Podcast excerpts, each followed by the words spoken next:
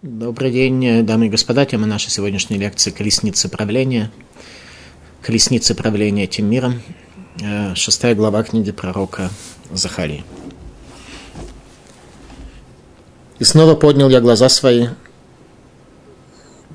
Новое видение пророка. Каждый раз это сопровождается определенным действием пророка. Снова поднял глаза свои, то есть период наступления тьмы, последняя вспышка – последние два года вавилонского изгнания, который описывает пророк Захария. «И увидел, и вот четыре колесницы выходят из ущелья между двух гор, а горы эти горы медные, медные горы. В первой колеснице кони красные, во второй колеснице кони вороные, в третьей колеснице кони белые, а в четвертой колеснице кони пятнистые, серые, пятнистые или серые. Что-то в них было серым, что-то пятнистым. И воскликнул я и сказал ангелу, говорившему со мной, что эти явления означают, господин мой. От того, что пророк увидел, он воскликнул. То есть это было что-то очень фундаментальное, поскольку это колесницы правления этим миром, колесницы правления четырех царств, которые захватят этот мир до тех пор, пока пятое царство Машииха не окажется в этом мире. Пророк поистине воскликнул. Я отвечал ангел и сказал мне, в четыре стороны небесные выходят они после того, как предстали они перед владыкой всей земли. Вороные кони, которые в одной колеснице выходят в страну северную, и белые вышли за ними, а пятнистые вышли в страну южную, а серые вышли и просили разрешения идти и расхаживать по земле. То есть у последнего римского изгнания произошло определенное разделение – Пятнистые пошли на юг, а серые, хотя они вроде все запряжены в одну колесницу, при этом они расхаживают по всей земле. Действительно, в такой ситуации осуществлять правление весьма сложно. И сказал он, идите расхаживайте по земле, и расхаживали они по земле. И громко позвал он меня и сказал мне так, Смотри, выходящие в сторону северную, успокоили дух мой в стране северной. И было слово Господне ко мне сказано, возьми у изгнанников, у Хелдая, у Тувии, у Едаи, которые пришли из Бавеля, и придешь ты в тот день и принесешь в дом Йоши, сына Цфании, серебро и золото, и сделаешь венцы, и возложишь на голову Йошуа, сына Йоцедока, священника великого. Сделаешь короны – во множественном числе, и положишь одну корону на голову Иошуа, первосвященника, а вторая корона на голову не возлагается. И скажешь ему так, так изрек Господь Сваот, говоря, вот человек, цемах имя его, и из места своего произрастет он, и построит он храм Господен – и построит он храм Господень, и понесет величие, и воссядет, и властвовать будет на престоле своем. И будет священник на престоле его, и совет, и мир между обоими. А короны те будут для Хелама и Тувии, для Идии, и для Хена, сына Цфании, на память в храме Господнем. И живущие далеко придут и строить будут в храме Господнем. Узнаете вы, что Господь Свобод послал меня к вам – и будет это, если послушно внимать будете Слову Господа Бога вашему. Короны, которые сделал пророк Захария до конца существования Иерусалимского храма были в Иерусалиме. Сегодня, возможно, их можно найти в Ватикане среди сокровищ Иерусалимского храма, среди трофеев Иерусалимского храма, которые Рим смог награбить, и они достались Ватикану, хотя их существование официально отрицается. И снова поднял я глаза свои, увидел, и вот четыре колесницы выходят из ущелья между двух гор, а горы, эти горы медные. В первой колеснице кони красные, во второй колеснице кони вороные, в третьей колеснице кони белые, а в четвертой колеснице кони пятнистые серые. Колесница правления четырех царств в Нижнем мире. Раша. Горей Нехошет. Горы оказались горами медными. Что мы из этого учим? Симан аль-хозак мелхуйот галалу, рабала гами бенчне рагарим, шеру кашева амиц, шелу арба меркевот, шлухе акодыш баргу латет мимшеле ле арба мелхуйот, Бавель, Мадай, Антиохус и Ишмаэль. И четыре этих колесницы, медные горы свидетельствуют это о силе их правления, ибо медь является плотным материалом. И эти четыре колесницы – посланцы Всевышнего для того, чтобы дать царство четырем царствам – Вавилону, Мидии, она же Персия, Антиохии, то есть Греции, и Ишмаэлю. Обратите внимание, что Раша приводит название четырех царств в аспекте земли Израиля, то, что будет в конце дней, когда Рим у нас определен прослойка Ишмаэля. Наше римское изгнание и домское изгнание в том, что касается земли Израиля. В основном наши испытания осуществляются посредством Ишмаэля. Обратите внимание, колесницы – это не царство, а посланцы Всевышнего, которые обеспечивают власть четырем царствам народов мира на земле. То есть это понятие в высшей степени духовное. Малдум. Вашув вейсайнай, и я вернулся, и я поднял глаза свои. Герегу гамалхуйот шиямду баулам адахрита. Было продемонстрировано пророку царство народов мира до конца дней. Вераа арба меркевот юцот. Он видел четыре колесницы, которые двигаются. Коль меркава имя арба сусим. У каждой колесницы четыре лошади, что соответствует четырем царствам внутри каждого царства. Шиколь рух мерухот голам мушелиле малхута херету мешпия мисар миюхат, ибо каждое направление в этом мире получает особое влияние от особых небесных структур – и увидел он, что царство это будут весьма различные. Штемерки вот яцу мирара машхита тюдим легарала Израиль. Две колесницы причинят много зла Израилю. Вештемерки вот яцу мирар муэд легативом Израиль. А две колесницы причинят добро по отношению к еврейскому народу. Верагалим арейны хошет, а горы, горы медные.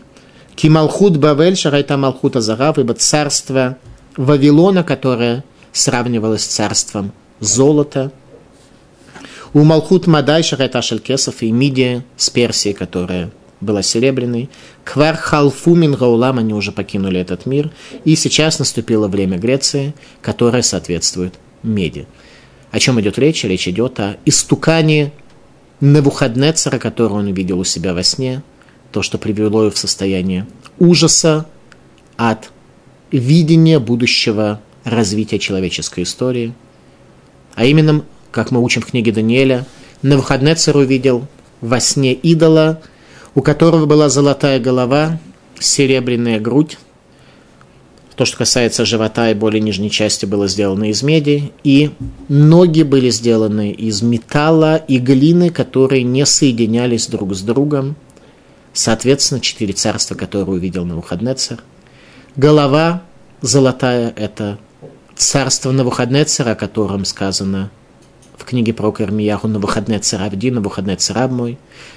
Дальше серебро на уровне сердца – это Персия, серебро на иврите, кесов, кесуфим – желание, сердце желает, соответственно, Персия была построена в основном на желании, на, на то, что персидское сердце хочет. После этого идет Греция, когда у нее уже медь, менее драгоценный материал, и находится он на желудке и на гениталиях, что, соответственно, и определяло греческое воззрение на мир. После этого идет Рим с его металлической железной ногой, которая топчет ценности, и глина в краплении Ишмаэля, как мы учили в книге Даниэля, которая с глиной не связана. И сегодня, если мы посмотрим на Европу, то мы как раз увидим, что в римской цивилизации глина Ишмаэля с ценностями и с образом жизни европейцев, которые, в общем, являются наследниками Рима сегодня в Европе, никаким образом не соединяются и не сочетаются. Таким образом, Навуходнецер увидел это явление, и горы, среди которых на тот момент, когда пророк Захария обратил свой взгляд на небо, горы были уже медные, наступал уже греческий период. И там двигались эти колесницы. Две первые колесницы заканчивали свое движение. Вавилон уже остановился. Колесница Персии двигалась в неопределенном направлении в сторону Греции на столкновение, в результате которого получит поражение. И греческая колесница постепенно приближалась к Ближнему Востоку, к земле Израиля. Лекутей Аллахот.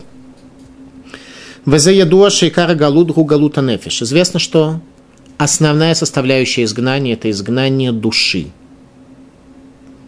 Мы находимся в состоянии, когда географическое изгнание в тех странах, где мы находимся, оно определяется в первую очередь изгнанием нашей души. Шебегалут Амар, что горькое изгнание Мидгабер Меод Ситра Охра Алек душа, чрезмерно обратная сторона укрепляется над святостью. В книгах Кабалы мы учим, что святость – это как раз то, ради чего был создан мир, условия существования человека как божественного творения. Ситрахар – обратная сторона, то, что Всевышний дает возможность грешнику не получить сразу же наказание в этом мире и поддерживает его. Это обратная сторона желания Всевышнего. Желание Всевышнего – это душа святость, только то, что связано со святостью. Но Всевышний позволяет нечестивцу оставаться в этом мире, и он поддерживает его, это называется ситрах, обратная сторона. Викар Милхама Губа Махшава, и основная часть войны сегодня у человека это на уровне его мышления. Маша Хахайот Тмеот Шерем Пхинат Меркевот Тумот Меркевот Тмеот, как животное, которое является аспектом нечистой колесницы Раот, что это мысли злые, чуждые, вергиркурим раим и размышления чуждые, верайонот мевелбелим и точки зрения, которые приводят в сумятицу человека. Мидгабрим аля они укрепляются над интеллектом человека. Шемишам коля килкулим рахмона лицлан. И оттуда вся порча, которая охватывает человека, да спасет нас Всевышний от нашего положения. Итак, в Лекуте Аллахот сказано, что главная составляющая нашего изгнания – это изгнание нашей души. Медные горы – на самом деле это видение пророка о возникновении нового, нового мироустройства, о переходе мира от древнего мира, вавилонско-персидского, к современному миру, греко-римскому. Переход истории от Вавилонии и Персии к Греции и Риму. Малдым. Верагарим гарейны хошет, а горы это горы медные. Кималхуд Бавель шарайта Малхуда Зарав – Ибо царство Вавилона было царством золотым. Там люди действительно стремились к знанию, к постижению, к каким-то ценностям. Малхут Мадайша это Шалькесов. И царство Медии было, царство Персии было серебряным. К Мошерау там на выходной Бехалумо, как на выходной царь видел в своем сне. Квар Халфумин Голам, они уже покинули этот мир. То есть э, Вавилон уже покинул, потому что он был захвачен Мидии и Персии. Персия еще только начинает свою историю, но ей отведено всего 52 года. И пророк э, в своем видении картины мира видит уже, что Персия заканчивает свою историческую миссию, хотя на тот момент она только на самом деле началась. Речь идет об 11 годе Персидской империи, когда за 11 лет до этого царь Кир дает разрешение на строительство Иерусалима, Иерусалимского храма. Это было его первое решение с момента, когда закончилось Вавилонское царство, и царем Персии стал Кир. Его первое решение было исполнить пророчество пророка Ишаяру о том, чтобы разрешить строительство Иерусалимского храма. Причина заключалась в том, что царь Кир присутствовал на пире Бельшацара, пир Валтасара, когда Даниэль истолковал руку, говоря, что сегодня заканчивается царство Вавилона, и тогда его пророчество исполнилось. Э, поэтому у Кира не было никаких э, сомнений на этот счет. И первое свое царское решение, которое он подписал, было разрешение на строительство Иерусалимского храма. Самаритяне добились э, того, чтобы это разрешение было аннулировано. И в результате царь Дарий дает разрешение на строительство Иерусалимского храма ровно через 70 лет до а после его разрушения, после разрушения первого храма. У Миата Гитхиль Малхут Яван, и начинается, говорит Малбим, сейчас царство Греции, Шеним Шела Бахалом Навуходнецер Ленехошет, Шиго Харикесов, что во сне Навуходнецера определялось медью то, что следовало за серебряным царством Персии. Таким образом, горы, то есть этот мир был уже медным, так видел мир пророк Захария, соответственно, видению Навуходнецером будущего человеческой истории. Мегалая Мукот. Бесод Маамар Зохар. Тахашим кшемикаблим клипот минун. Азай некраим гарейны хошет. Шееш ларем нун убегисталекнун шель шхинамирем аз нишарот тахаш. Нехошет, если букву нун, которая является пятьюдесятью вратами мудрости, от слова нехошет убрать, получается слово тахаш, что означает козел. Таким образом, медные горы можно назвать также козлиные возвышенности. Это объясняет Мегаламукот весьма глубокую концепцию того, как из золота и серебра мир превращается в медь и дальше из меди превращается в еще более упрощенное состояние. Таким образом, согласно Мегиле Мукот, горы медные, превращаются постепенно в козлиные возвышенности. Коэлит Яков. Нехошет ницуцей хошех шебегиеном, алькен акра накум горы Нехошет. Коэлит Яков говорит, что медь – это сверкание тьмы в геноме. То есть греческое воззрение на мир, которое некоторые называют греческим просвещением, привело к тому, что отметили Хазаль как то, что греки привели к тому, что потемнело в глазах Израиля в аспекте соблюдения заповедей. И нехоша, тот металл, который в еврейской философии соответствует Греции, является своего рода вкраплениями тьмы в геноме. Немножко сложная концепция.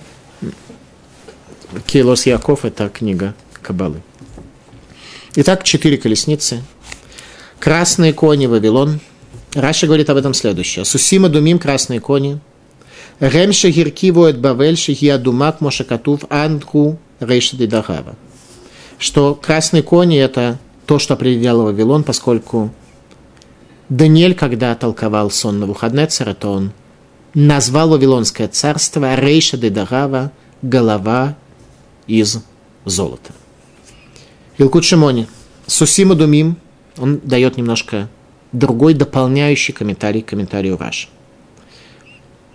Сусима Думим, Зумалхут Бавель, Шишавха Камадамим Баисраэль, Андру Рейша де Дагава, что красные кони имеют такой цвет из-за того, что они пролили немало крови в Израиле при разрушении храма. Как то сказано, ты голова из золота. То есть даже Илкут Шимони, который делает акцент на горе и несчастье, которое Вавилон причинил Израилю, отмечает, что все-таки голова из золота. Черные кони – Персия. Ялкут Шимони. Шхурим зумалхут парасумадай – Черное – это царство Персии и Мидии. Танина – дом Елыдова, Шерушхаруп нейрем шалисраэль бекзаратаман. Что черное не похоже на медведя, ибо Навуходнецер видел будущее человеческой истории в виде идола, а Даниэль все то же самое видел в виде хищных животных, и, соответственно, первое царство Вавилона, символ его был лев, второе царство Персии, символ его был медведь, который им является менее царем зверей, чем э, лев, и в основном занимается тем, что любит что-то погрызть. Это был не просто медведь, а медведь, у которого были кости во рту. Так вот, медведь черный, поэтому черные эти лошади из-за того, что причинили вавилоняне, извиняюсь, персы, несчастье еврейскому народу декретом Амана. Белые кони – это Греция, Илкут Шимони. Сусим леваним зу малхут яван, шегилбину пнерем шалисраэль бехируфин убегедуфин. Белые лошади – это царство Греции.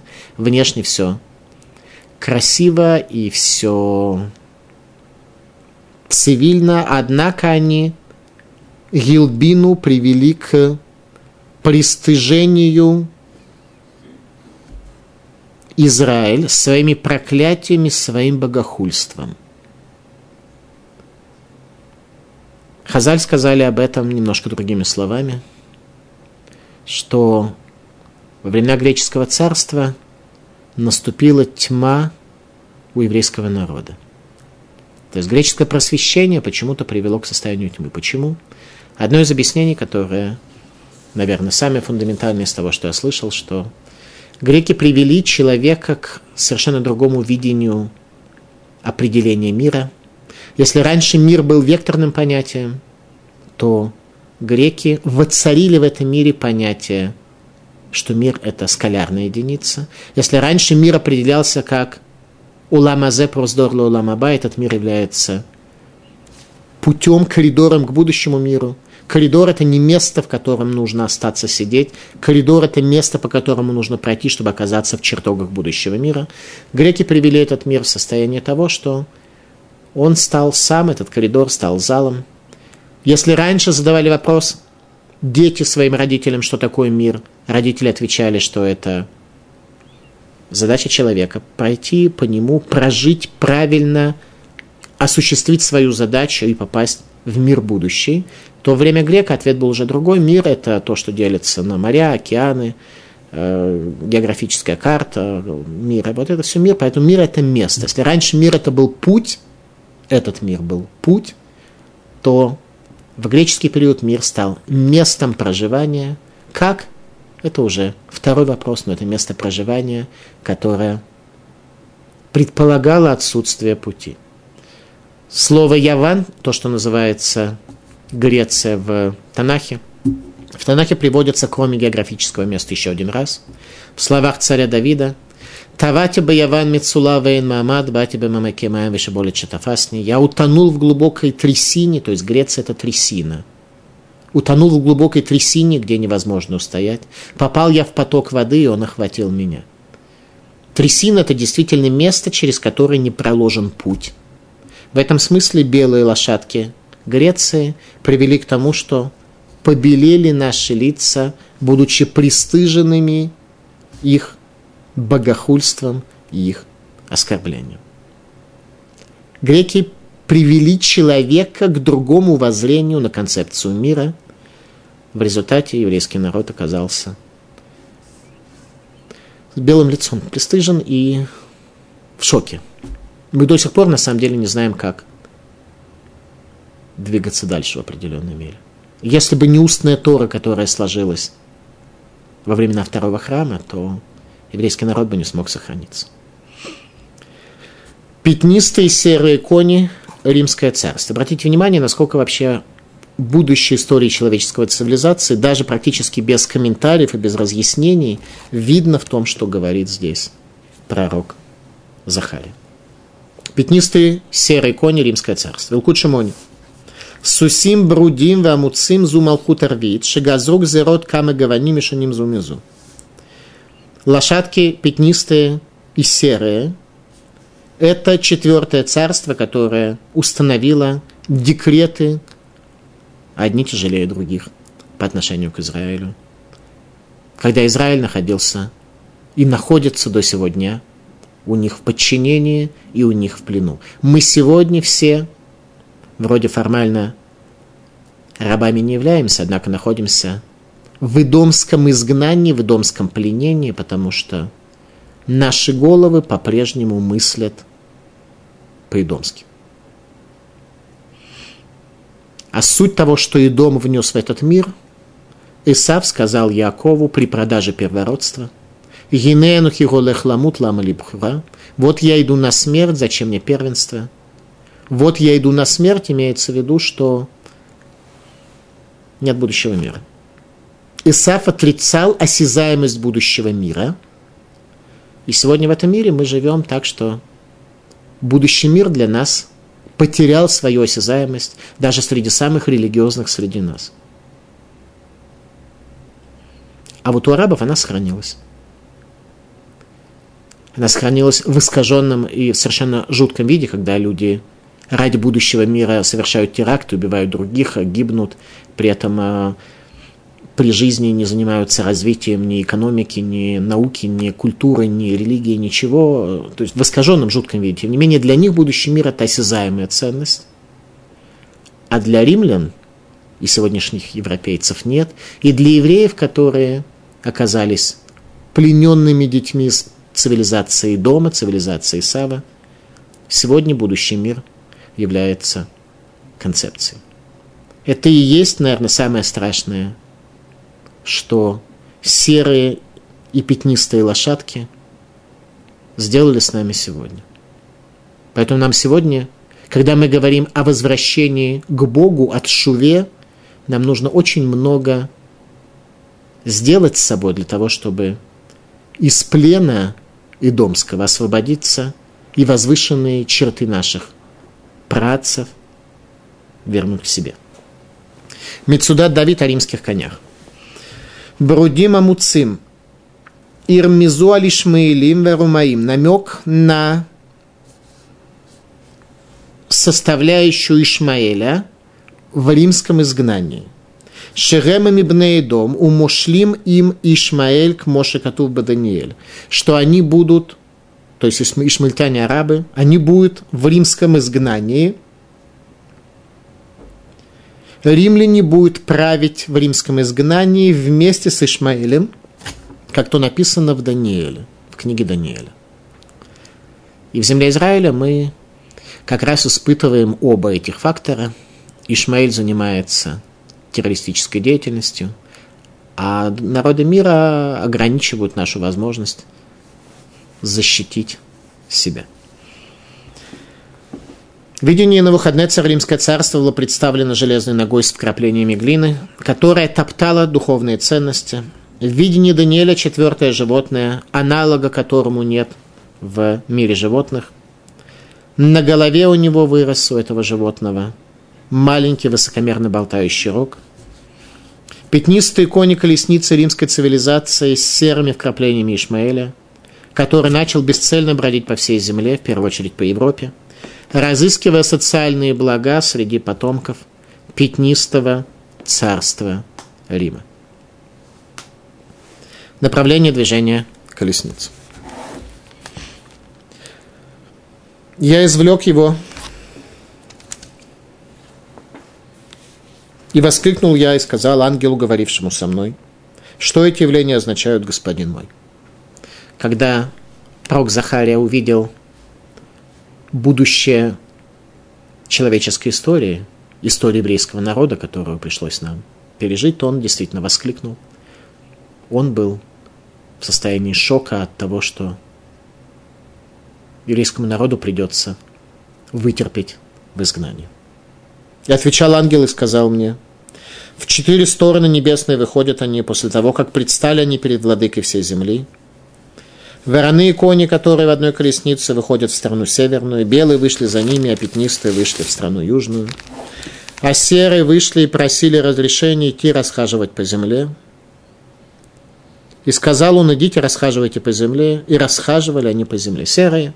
Ишмаэль расхаживает сегодня по всей земле, поскольку под э, флагом ислама, когда кричат, что Аллах Ахбар, Мухаммад его пророк, тем не менее голодно, и никакой динамики за последние тысячелетия не наблюдается, не в смысле э, просвещения, не в смысле ничего, то невольно адепты ислама бегут в Европу для того, чтобы получить там какие-то бенефиты от государства, в которое они направляют свои пути.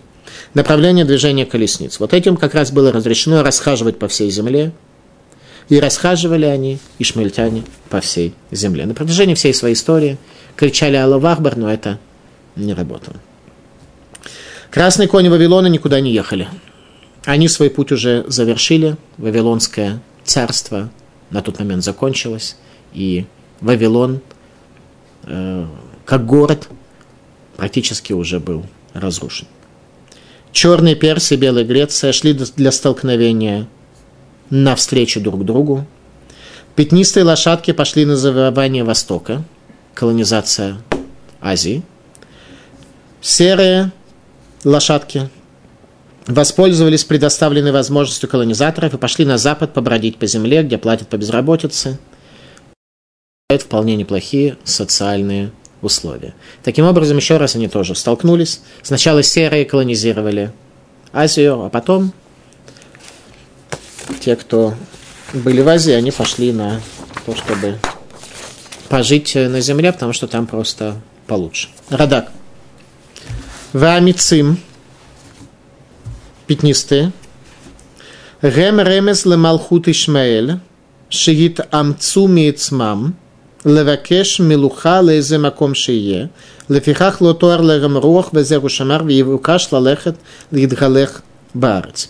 Радак, поскольку мы говорили с вами, что все образы, которые пророку Захарии были показаны, не образы на самом деле – переменные, то есть под одним и тем же может в разные моменты, мы это непосредственно видели из продолжения текста, э, может пониматься что-то разное, то Радак э, понятие амицим, понятие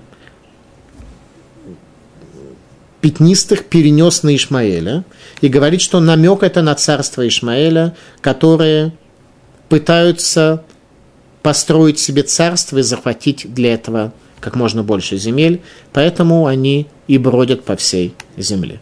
Комментарий Радака не противоречит тому, что мы учили до этого, а лишь дополняет. Вайомер, и сказано им было, идите и расхаживайте по земле. Нитан ларем маршрут лгидгалех валиквош арцот, было дано им право двигаться и захватывать земли. Было им дано такое право на тему свободы в историческом процессе. Свобода дана человеку.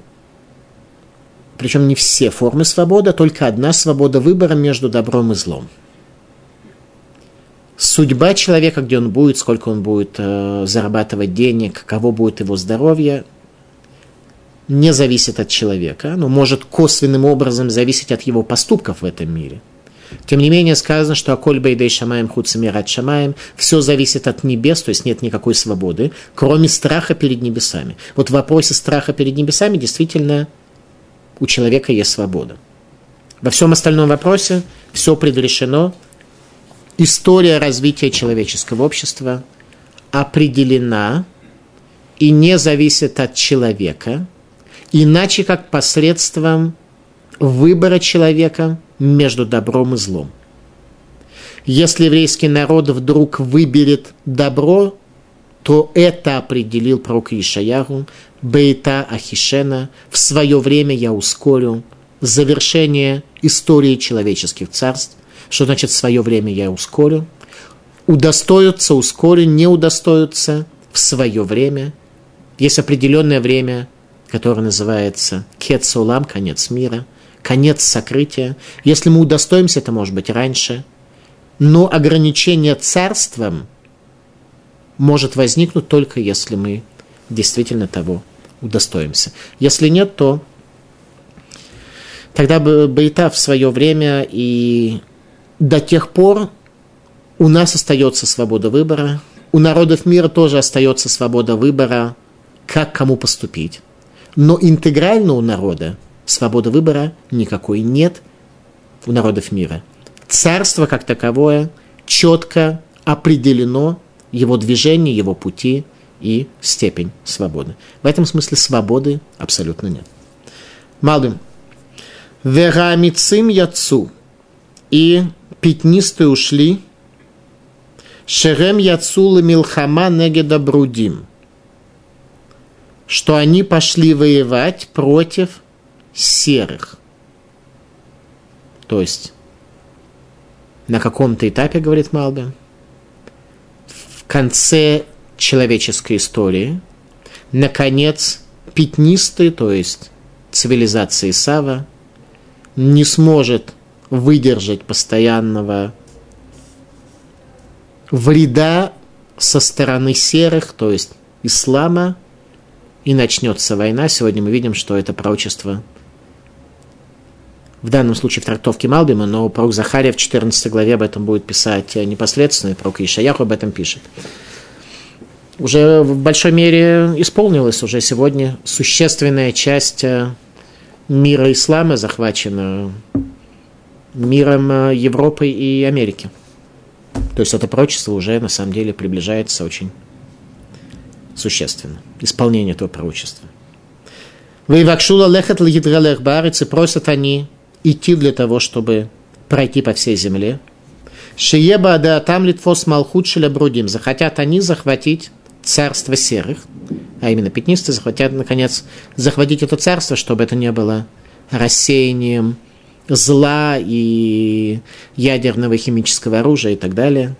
Велалехаталь арцамла милхамай. Пойдут они к их земле с войной. То есть то, что у нас уже практически на самом деле достигает своего завершения.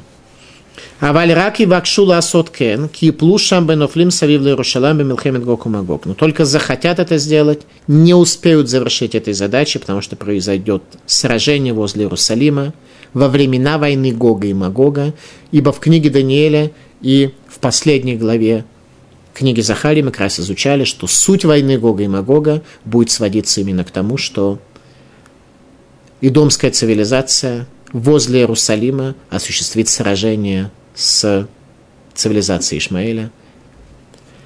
И тогда наступит конец дней. Очень сжатое лаконичное пророческое описание истории Европы и всего мира.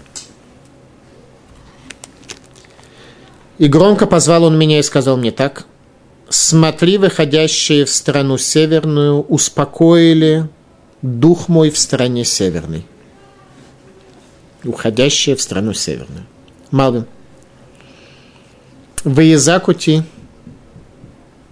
Гаироти лизок за кагдула умера. Успокоил меня до этого пророк. Горько кричал и бедствовал по поводу будущего человеческой истории, в первую очередь истории еврейского народа. Шаранави заакаля сусим гаюцим сафон, ибо плакал и вопил пророк по поводу лошадей, направляющихся в сторону севера. Кирашем герало гара вегацарот шью лаисраэль едам. Ибо Всевышний показал ему то горе, которое принесут они еврейскому народу в земле севера. Речь идет о греческой и в первую очередь о римской цивилизации. Римляне, которые разрушат Иерусалимский храм – которые причинят много декретов еврейскому народу.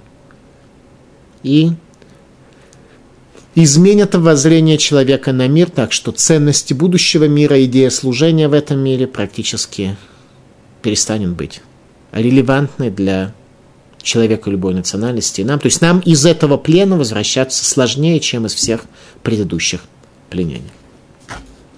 Коронация в Иерусалиме Зарубавеля, наместника Иудеи, и Егошуа, первосвященника Иерусалимского храма.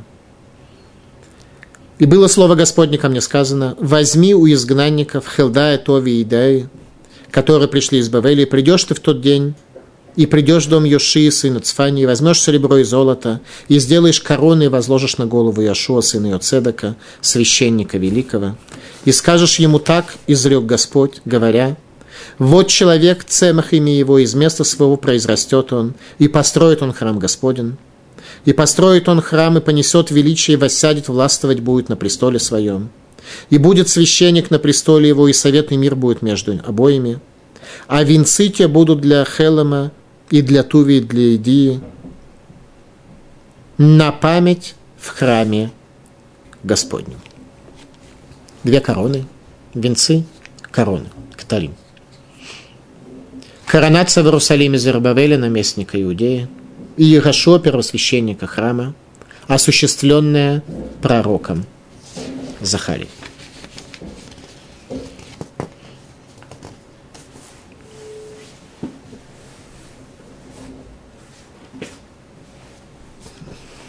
Мецудат Давид. Велакахта кесов везагав. И возьмешь серебро и золото для того, чтобы сделать короны. Еще раз для первосвященника храма и для Зарубавеля, который удостоился бы стать Машиихом, если бы еврейский народ был достоин прихода Машииха в то время. Пока Зарубавель называется наместником Иудеи, но с точки зрения персидских властей его должность была определена иначе – наместник Заречья. Иудея становится колонией Персии и называется Заречье. Понятия Иудея больше нет. Геополитического понятия Иудея больше нет. Его нужно короновать. Мецудат Давид. Велакахта кесов везарав. Маша гивию рабаим мегагалут линедава Бетамикдаш. Ты возьмешь серебро и золото из того, что возвратившиеся в Сион принесли из изгнания, для того, чтобы сделать эти две короны. Васита Атарот, ты сделаешь короны – и хатмя кесов, и хатмя азарав. Ты сделаешь корону одну из серебра, а одну из золота. Вы сам то берешь Ирашо и положишь это, возложишь эту корону на голову Ирашо. Намекнуть тебе, что речь идет о короне первосвященника, чтобы хранилась она на долгие годы для него и для потомков его, на все времена и на все века – как то сказано было до этого, и поместите чистую одежду и чистый головной убор на голову его. Вейтахен ашер шель кесов амарла расимбо. И по всей видимости, говорит Мецудат Давид, на голову первосвященника Ирашуа нужно было поместить корону из серебра. Киэйн малат киуна агдола шавотлы малата малхут. Ибо первосвященничество не имеет того же статуса, как царство, не равно оно царству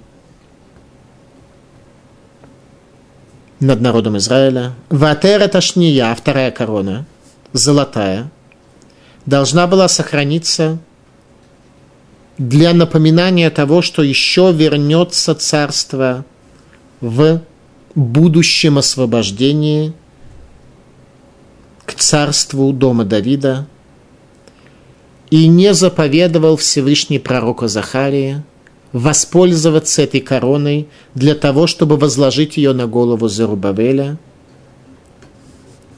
поскольку Машиих будет из его потомства, потому что сам он не был царем, и сейчас не время для того, чтобы возложить золотую корону царства на его голову.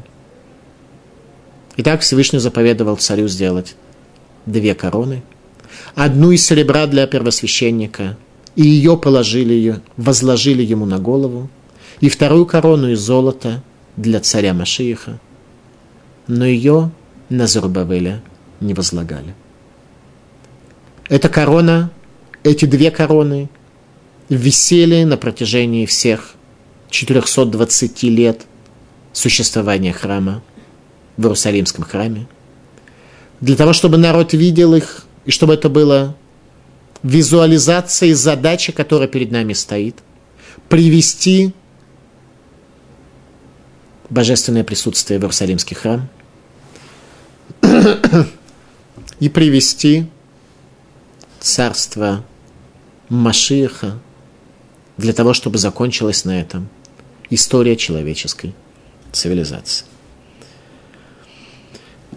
Все дни существования храма эти короны висели для увещевания Израиля. Сегодня, возможно, они находятся в Ватикане, в подвалах Ватикана, но официально это умалчивается. Имена людей, приводимых в отношении коронации при основании храма, свидетельствуют о них, что они были достойны упоминания в Танахе. Те люди, которые здесь упомянуты, возьми у изгнанников и Халдай, Тови и Едай, это не были просто люди, которые были клерками в храмовой администрации. Люди, которые упомянуты в Танахе, это люди, о которых во второй главе сказано, люди, достойные чуда. Эти люди упомянуты в Танахе в связи с изготовлением корон, которые определяют будущее еврейской истории и живущие далеко придут и строить будет в храме Господнем, и узнаете вы, что Господь свод послал меня к вам, если будете внимать Слову Господу, Бога вашего. Радак. Верхуким мигей гарцот яву мерец рахука ливнот бехихаль гашем. И далекие из далеких стран придут для того, чтобы строить дом для Бога. Киломар лгит надев биньян габайт – для того, чтобы предложить свое время, свои силы для строительства храма. Бывшар Шараяза Беме Городус Бабиняна Гадоль Шабана Бабейтамикдаш. И может быть речь шла о том, что был перестроен храм в дни Ирода за 70 лет до его разрушения. Ваяш Мифаршим Верхуким Али Исраэль Гамуфузарим Бегалут Барат Сархука. А есть толкование, что речь идет о Израиля, который вернется в землю Израиля из далекого изгнания. То есть речь идет о третьем храме. Еще раз, по двум версиям, о чем говорит этот последний стих главы, либо речь идет о том, что этот храм, который на тот момент уже был в каком-то виде построен, будет отстроен позже, либо речь идет о строительстве третьего храма.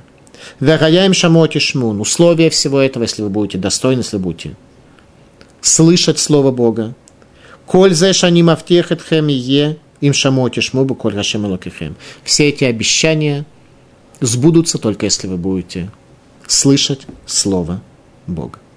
На этом заканчивается шестая глава книги пророка Захария. Обратите внимание, что Иерусалимский храм, первый храм перестраивался царем Йошияру за 33 года до его разрушения. Второй храм был перестроен и расширен царем Иродом, нечестивым Идумеем, который прошел э, реформистский гиюр и назначен был э, римскими властями царем в Иудее. Он его построил за 70 с небольшим лет до его разрушения. И в результате то, что у нас осталось сегодня от Иерусалимского храма, это именно тот храм Ирода, который был построен здесь, о чем, соответственно, есть пророчество пророка Захария. Тема нашей лекции – шестая глава колесницы правления. Речь идет о четырех царствах. Четыре колесницы – это небесные структуры, которые обеспечивали власть этим четырем царствам на земле. И, соответственно, четыре эти структуры четырех цвет, цветов.